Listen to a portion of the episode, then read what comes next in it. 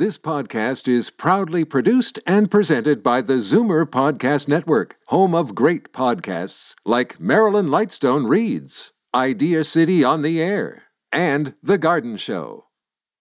You're listening to an exclusive podcast of Fight Back on Zoomer Radio, heard weekdays from noon to one. You're listening to an exclusive podcast of Fight Back on Zoomer Radio, heard weekdays from noon to one. Fight Back with Libby Znaimer on Zoomer Radio with guest host Jane Brown.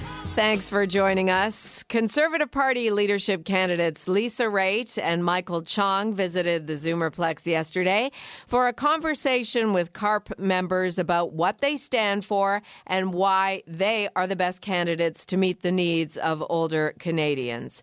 Wanda Morris, CARP COO and VP of Advocacy, joins me to talk about what they said for an update.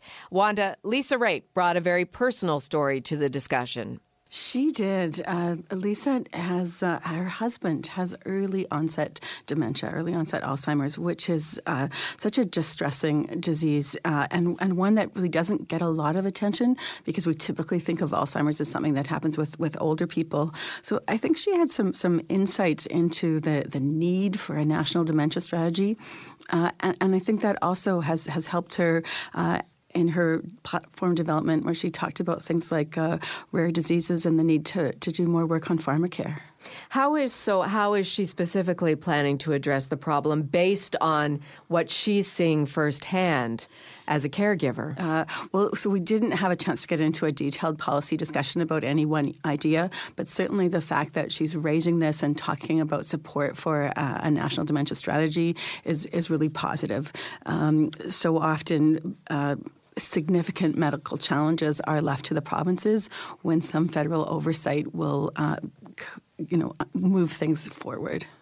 How did the CARP members react to what she was saying? What did they like? What didn't they like? I, I, think the CARP members were, were very impressed with both of the candidates, as they should have been. They, they came and they spoke about their platforms. You know, much of what they're saying being uh, very similar to what our members want to hear. Uh, in both cases, they said that you know the gains that CARP has fought so hard for in CPP won't be rolled back. We were concerned because, of course, the Conservatives had fought against any increases to the Canada Pension Plan, but uh, both candidates said no, they wouldn't be, be challenging that. Uh, a little bit of, of a difference in the platforms in terms of support for some things that our that our members want. Uh, Michael Chong, for example, said that he would keep the age for OAS eligibility at 65 and review TFSA limits. Um, on the flip side, Lisa Raitt said that she would move the TSA, TFSA limits back to 10,000, but review the age of eligibility. Uh, so I think both of them are trying to weigh uh, the the fiscal uh, availability, the fiscal capacity that they have, with what will be the highest priorities if they do indeed become the the uh, leader of the Conservative Party and potentially the next prime minister. Interesting when it was the former Conservative Prime Minister Stephen Harper who implemented the change to raise the age of eligibility for OAS. Leads you to believe that not everybody in the Conservative caucus is on side with that policy, which has been rolled back by the Trudeau government government. And we really did see yesterday that the candidates have, have not uh, simply it's, are not endorsing the previous platform of the Conservatives. And I think in, in some ways, in positive ways, uh, for example, in the issue of, of uh, transfer payments to, uh, to the provinces, I'm not sure if our listeners are aware, but there's no um, currently no demographics considered in that formula. So if you're a province with a very elderly population compared to a province with uh, with a bunch of youngsters, um, health costs tend to increase as we age, as we manage more chronic conditions. That's not taken into account in the current health funding formula. That is something that that uh, Lisa Raitt said she was interested in looking at. Michael Chong, perhaps because of his experience with equalization payments, uh, but in any case, he said said that's not something that he's uh, is willing to to take another look at.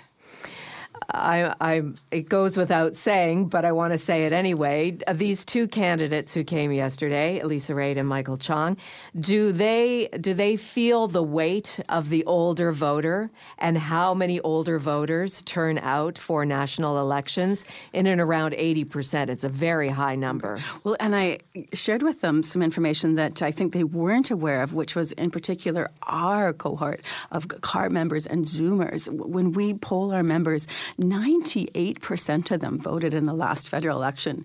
And we look at our reach of you know, 7 million people seeing our media in various forms every week. We said to them, you know, you this is a, a demographic that you lost last time. Our, our, um, our CARP members voted liberal, not conservative. So uh, we're hoping, you know, we're glad that they came and uh, we're hoping to line up appointments with other uh, candidates so that they too can uh, can tell us what they will offer to uh, to Zoomers. Yes, tell, tell us about that process, the invitation that went out to the conservative members or conservative uh, leadership candidates. There are so many of them at the moment. There are 14. That will likely get whittled down. Did you invite everybody to come speak to CARP?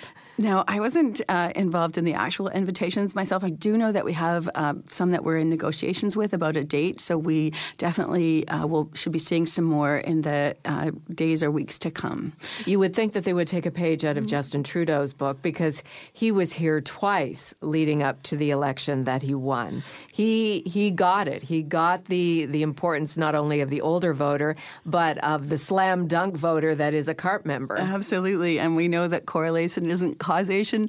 Nevertheless, the fact that he was here just in the weeks before he was elected, and I think it was a bit of a game changer for him, and certainly something all the conservative candidates should be paying attention to. And it's important to uh, let our, list- our Zoomer listeners know that CARP is not a partisan organization.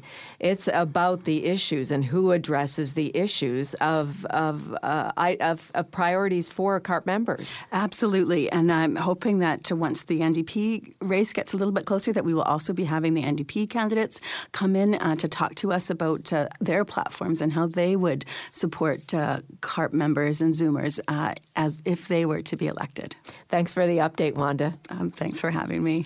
Conservative Party members choose their next leader on May 27th. You're listening to an exclusive podcast of Fight Back on Zoomer Radio, heard weekdays from noon to one. You're listening to an exclusive podcast of Fight Back on Zoomer Radio, heard weekdays from noon to one. You're listening to an exclusive podcast of Fight Back on Zoomer Radio, heard weekdays from noon to one. This podcast is proudly produced and presented by the Zoomer Podcast Network, home of great podcasts like Marilyn Lightstone Reads, Idea City on the Air, and The Garden Show.